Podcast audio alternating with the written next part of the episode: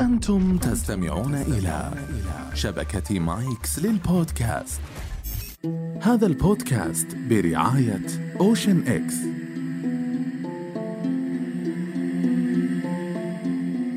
بسم الله الرحمن الرحيم. إن يكن في العفاة أبسط كفا فهو في المكرمات أبسط زندا. خاف خلاقه فخيف إلى أن ضم من عدله ظباء وأسدا وأباد الطغاة بأسا ورعبا وأعاد الجميل فينا وأبدى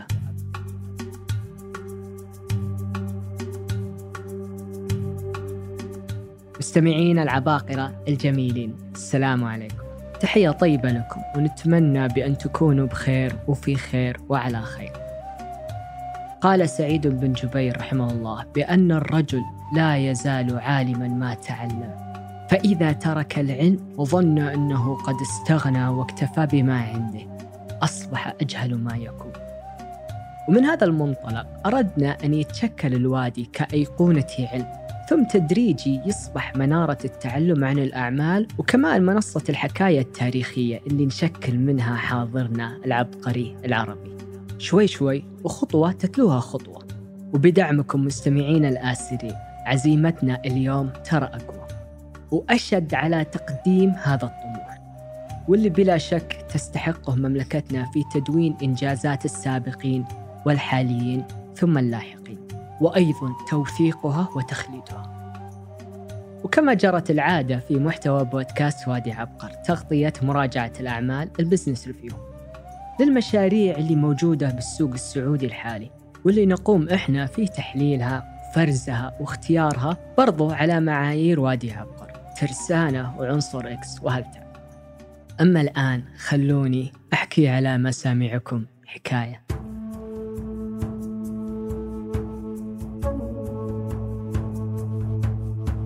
كان في بني عبد مناف بقريش خمسة رجال يشبهون رسول الله صلى الله عليه وسلم. أشد شبه.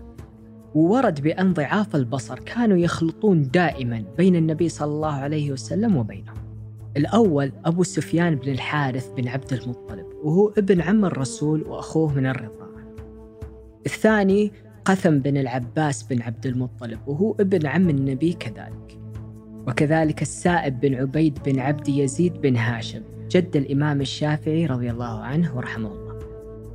وجعفر بن أبي طالب وهو أخو أمير المؤمنين علي بن أبي طالب وأخيرا الحسن بن علي.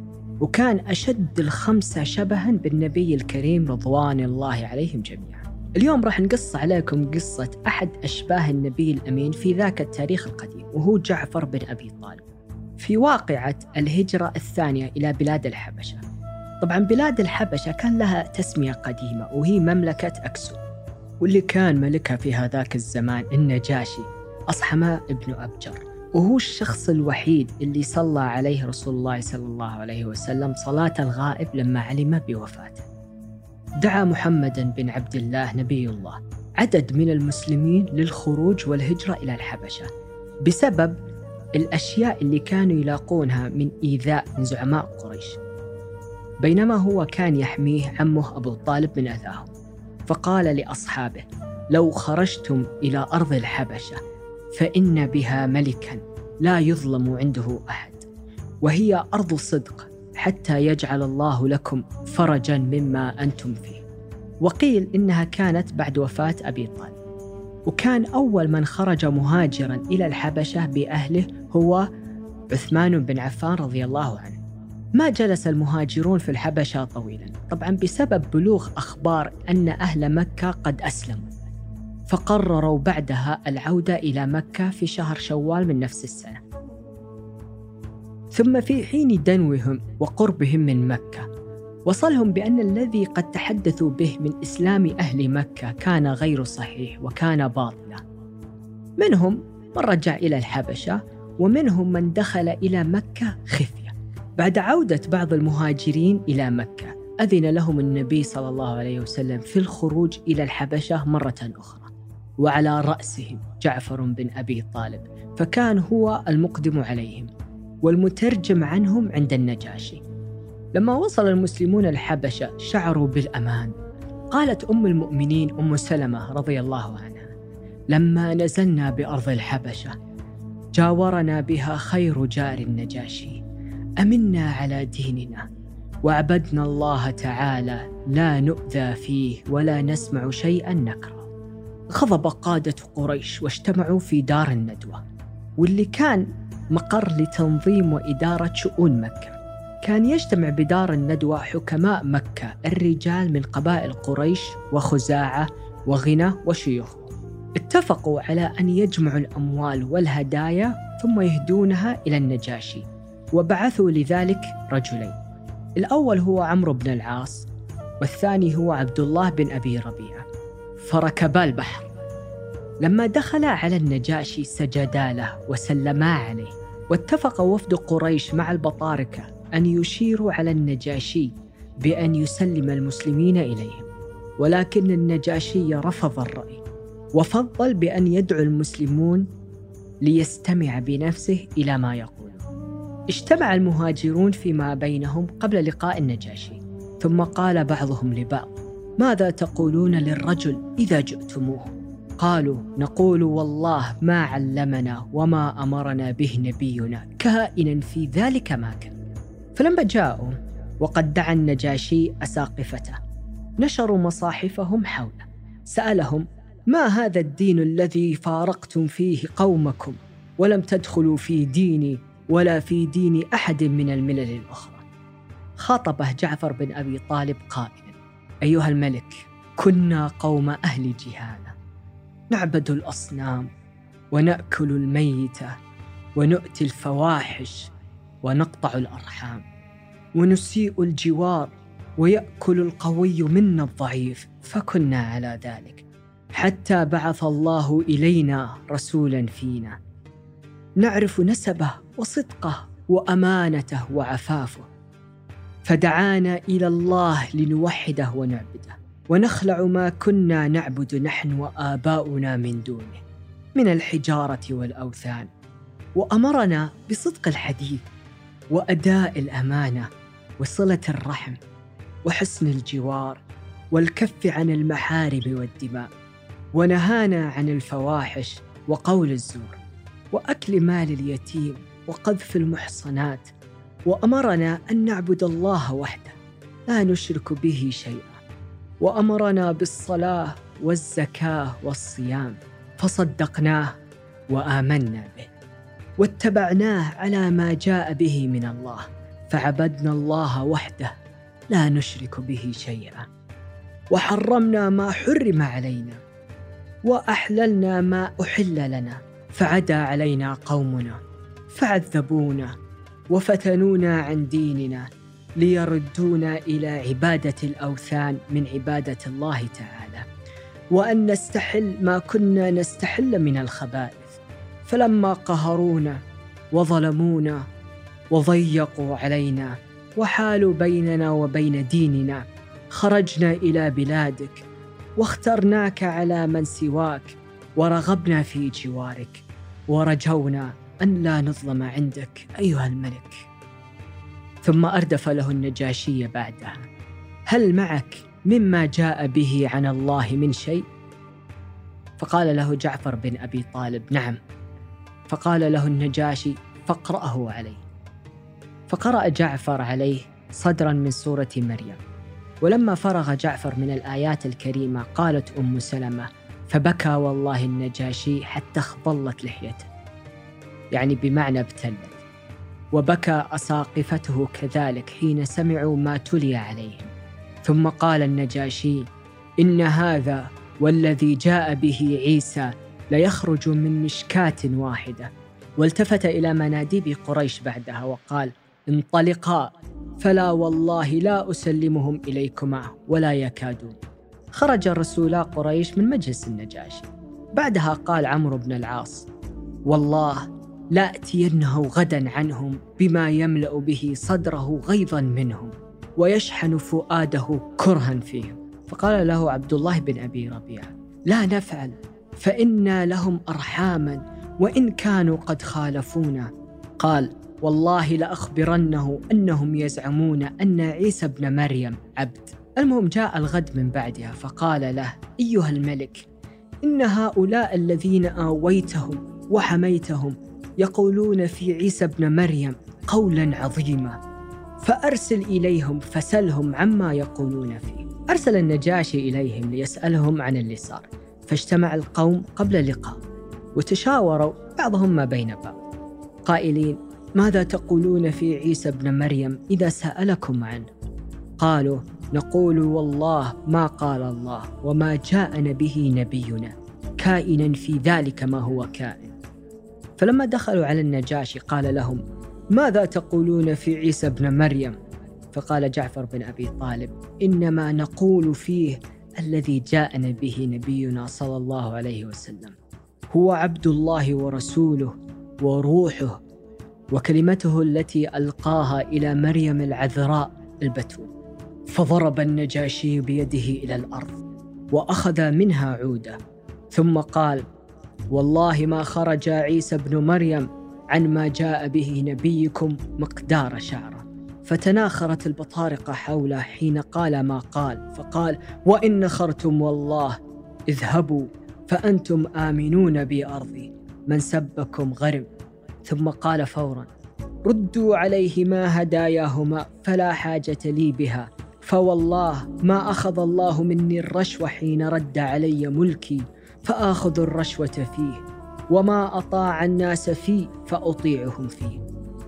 قالت أم سلمة فخرجا بعدها رسل قريش من عنده مقبوحين مردود عليهما ما جاء به وأقمنا عنده بخير دار مع خير جار.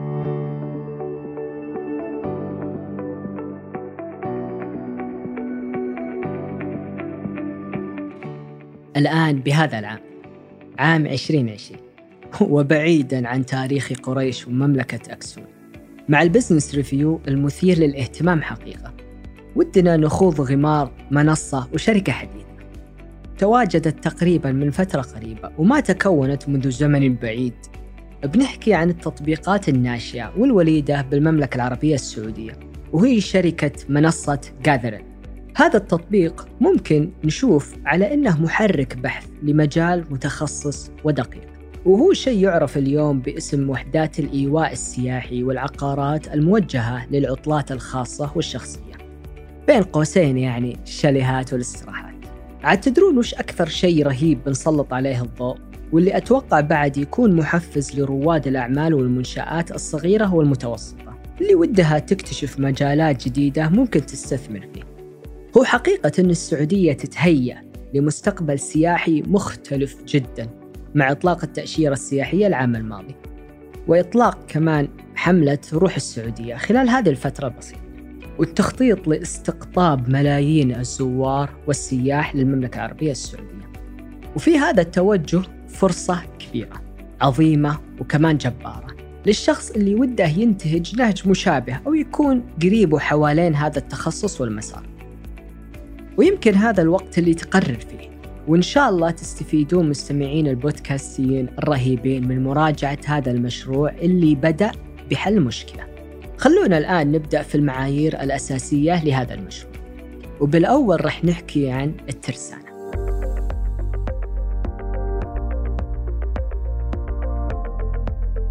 الترسانة الأولى وهي المرحلة الأولية لمشروع منصة جاذرين كانت شائكة في الحق ويمكن صحيح الواحد يعتقد بأن المشاريع المشابهة تبدأ بفكرة وبعدين يطورها ويشتغل على تحسين جوانبها وتطور نموذج العمل في الوقت نفسه. ناهيك عن تفرعات ريادة الأعمال اللي أنتم كلكم تعرفونها. لكن التركيز الأساسي لفريق عمل جاذرين كان هو مواجهة مشكلة وكيفية حلها. وفعلا حقيقي لو نتفكر فيها من المجهد إن لو شخص يكون عنده مناسبة وحاب إنه يأجر موقع يقيم مناسبته فيه. تخيلوا الكم الهائل من الوقت المبذول والعمل خلال البحث عن شاليه أو استراحة أو أي موقع مشابه حاب إنه يأجر. خصوصا في مدن كبيرة مثل الرياض والمساحات الشاسعة حواليها. بعد هذه المشكلة اللي واجهتهم يبدو بأن فريق عمل منصة جاذرين انتهج نهج عملية تحليل البيانات. بشكل متكامل عشان يحلون هذه الصعوبات المذكورة. وجاء قرارهم في العمل وتحليل البيانات الخاصة بالشاليهات والاستراحات ثم معالجتها وفرزها هو بناء على معايير المشروع. ثم جاء بعدها مرحلة العمل الميداني يعني من توقيع عقود وشراكات مع الفئة المختارة واللي حددوها بالمواقع الخمسة نجوم والأربع نجوم بس كمرحلة أولية. بعدها جت مرحلة أخذ التغذية الراجعة. اللي هي الفيدباك. طبعا أخذوها من العملاء والشركاء. لين بنوا نموذج عمل متين. قوي. يقدرون يعالجون فيه الجزئية الناقصة بالسوق السعودي. وبشكل أكبر أنهم يتكاملون مع مجريات رغبات الناس واهتماماتها داخل المنطقة.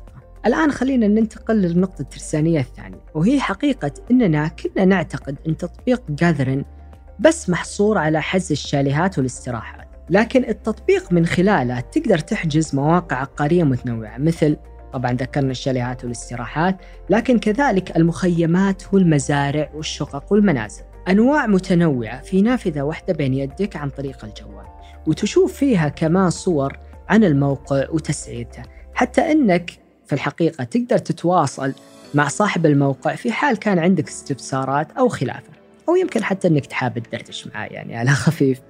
بس عموما يمكن ما يرد عليك لو حكيت معه في موضوع خارج السياق العام للتطبيق. ونقطة كذا على الجانب. شخصيا أنا ما كنت أعرف حقيقي الفرق بين الاستراحة والشاليه. لكن تصدقون طلع فيه فرق كبير ما بين الاثنين. وعشان نعرف الفرق تواصلنا مع أحد أعضاء الفريق المؤسس. وبلغونا طبعا مشكورين بأن الفرق هو كالتالي. الاستراحة هي الموقع والشكل النمطي المتعارف عليه. خيمة ثيل مجلس مسبح في بعض الأحيان. أما الشاليه هو مختلف بنمط حديث وأكثر تجدد. طبعا المساحة حقته تكون أصغر في جميع جزئياته.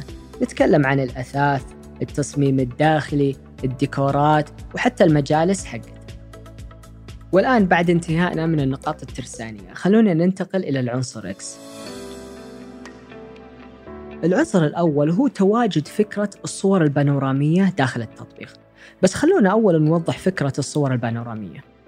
التصوير البانورامي هو تصوير المشاهد بزاوية عريضة تغطي جزء أكبر من المشهد اللي أنت بتصوره.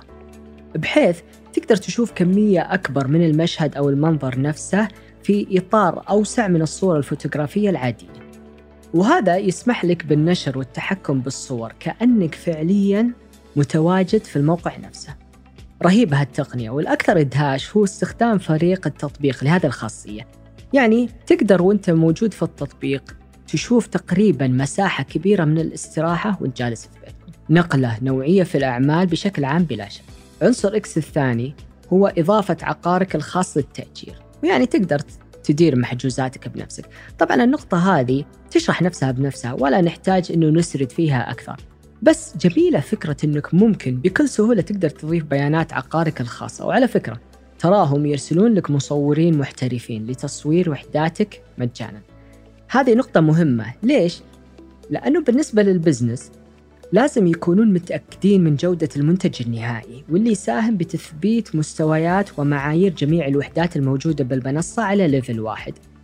فالفكرة الكبيرة من النقطة هذه إنه المنتج النهائي حق جاذر إن لازم يكون على مستوى و standard واحد عشان يساهم من انتشار المنتج نفسه بين الناس. تفكير متعقل وأكيد إبداعي. الفقرة الثالثة وهي فقرة هل تعلم؟ هل تعلم عزيزي المستمع وعزيزتي المستمعة بأن فريق جاذرن بدأ فكرة تكوين المشروع بعام 2016 ثم تلتها مرحلة الإعداد والتخطيط الأولي خلال العام نفسه. لكن الانطلاق الفعلي للعمل والمشروع وفتح المجال للحجوزات بدأ في الربع الأول من عام 2017 يعني بمعنى آخر تقريبا قعدوا سنة إلين ما انتقلوا من مرحلة تخطيط وفكرة وإعداد المنتج نفسه إلى اللانشينج أو نقطة الانطلاق الفعلية. الفريق المؤسس لجاذر إن متشكل من عدد ستة بنات سعوديات واللي اجتمعوا عشان ينتجون هذا العمل وبنوا لنا هذا المشروع الرهيب جدا. ولو أننا في وادي عبقر لا نحبذ فكرة الفرق التأسيسية كثيرة العضويات. ليش؟ لأن الأخذ والشد مع آراء متعددة وأحيانا تكون هذه الآراء متنوعة ومتضاربة خصوصا في المراحل التأسيسية. تعتبر من الأسباب اللي تدفع بعض المشاريع في نموها خارج السوق. لكن حقيقة الحمد لله قادر نكمل ولا كان ما زلنا نروح ندور ونبحث على الاستراحات بالطريقة التقليدية. لا بغينا نحجز ونأجلها هل تعلم الثالثة؟ منصة جاذرين كانت ضمن الشركات الناشئة المدعومة في برنامج مسك 500 وطبعا هذه المبادرة هي من مسك الابتكار لمساعدة 19 شركة ناشئة بهدف تأهيل الكفاءات الشابة وتمكين مشاريعهم من النجاح عبر دعم الأفكار الخلاقة بسوق العمل السعودي. وكمان بالإضافة إلى ذلك تعزيز فرصهم في النجاح وحظوظهم في إكمال الطريق إلى نهاية المشوار بإذن الله. أما الآن في ختام المراجعة. بين ذاك وهذا ماض مشع بالحق والرحمة والرأفة ورجاحه الرأي والقرار. يجانسه كيان يحضر فيه من العمل حلولا لمشكلة ثم تحليلها. والتي أتى من بعدها فتح أبواب لدارها. ذلك المهاجرون آنفة. بحثوا عن موقع يحتمون فيه من ظلم وتعب شديد جار عليهم. وكان استجابة لمشكلة عسيرة. أمنوا فيه وانتجعوا به. لجأوا ولاذوا واستراحوا. والآن ثم هنا. في الجزيرة العربية التزم مشروع جاذرين أن ينشروا حلولا ملاذية تستأنسون بها وتسمروا فيها. بأكثر من 6000 مكان إقامة وعلى رقعة 59 مدينة. رحيقا من ماضي المهاجرين حين بحثهم على موقع يكون منجا لهم. وبعد تحليل عميق لمأزق كاد أن يأتي عليهم اكتشفوا حلا لفض ضبابية هي غاشية. بعدها طرأ تجديد لحادثة محاكية. أراد بها بضع فتيات مؤسسات أن ينفضوا علينا تاريخنا من جديد ويسردوا علينا فكرة ساهمت في توليد ماهية عملية ومشروعية ابتكارية وإبداعية ننعم بها اليوم ونتغنى فيها. ربطا ما بين هذا الحاضر وقريبا من تلك المسالك التاريخية تصدح مداركنا وتعهد على مآثر صفحات القصص والروايات الإسلامية والعربية. فلذلك دعونا نرتع بها ونرثها ثم نزدهر بها.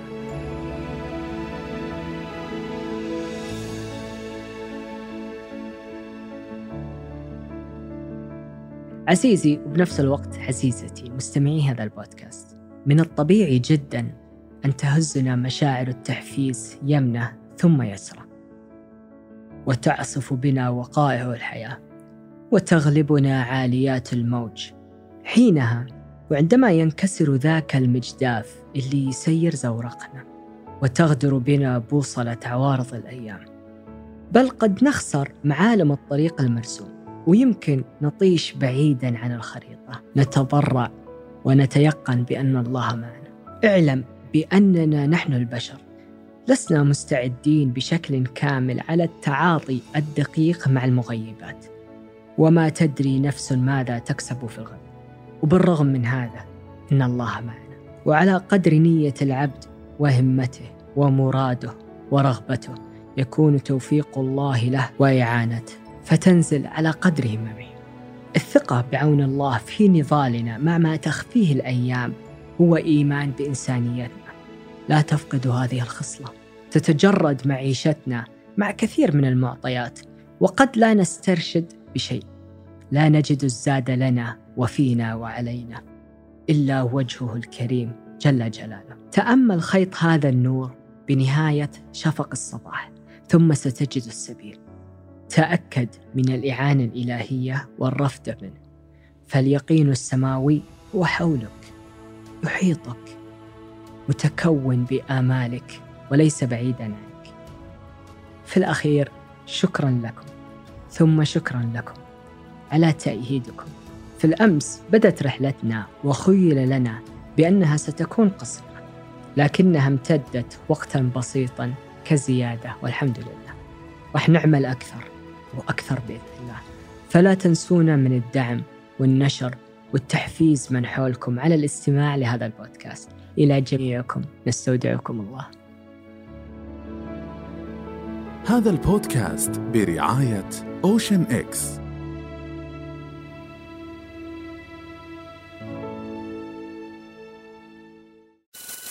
مايكس صديقك المفضل الجديد.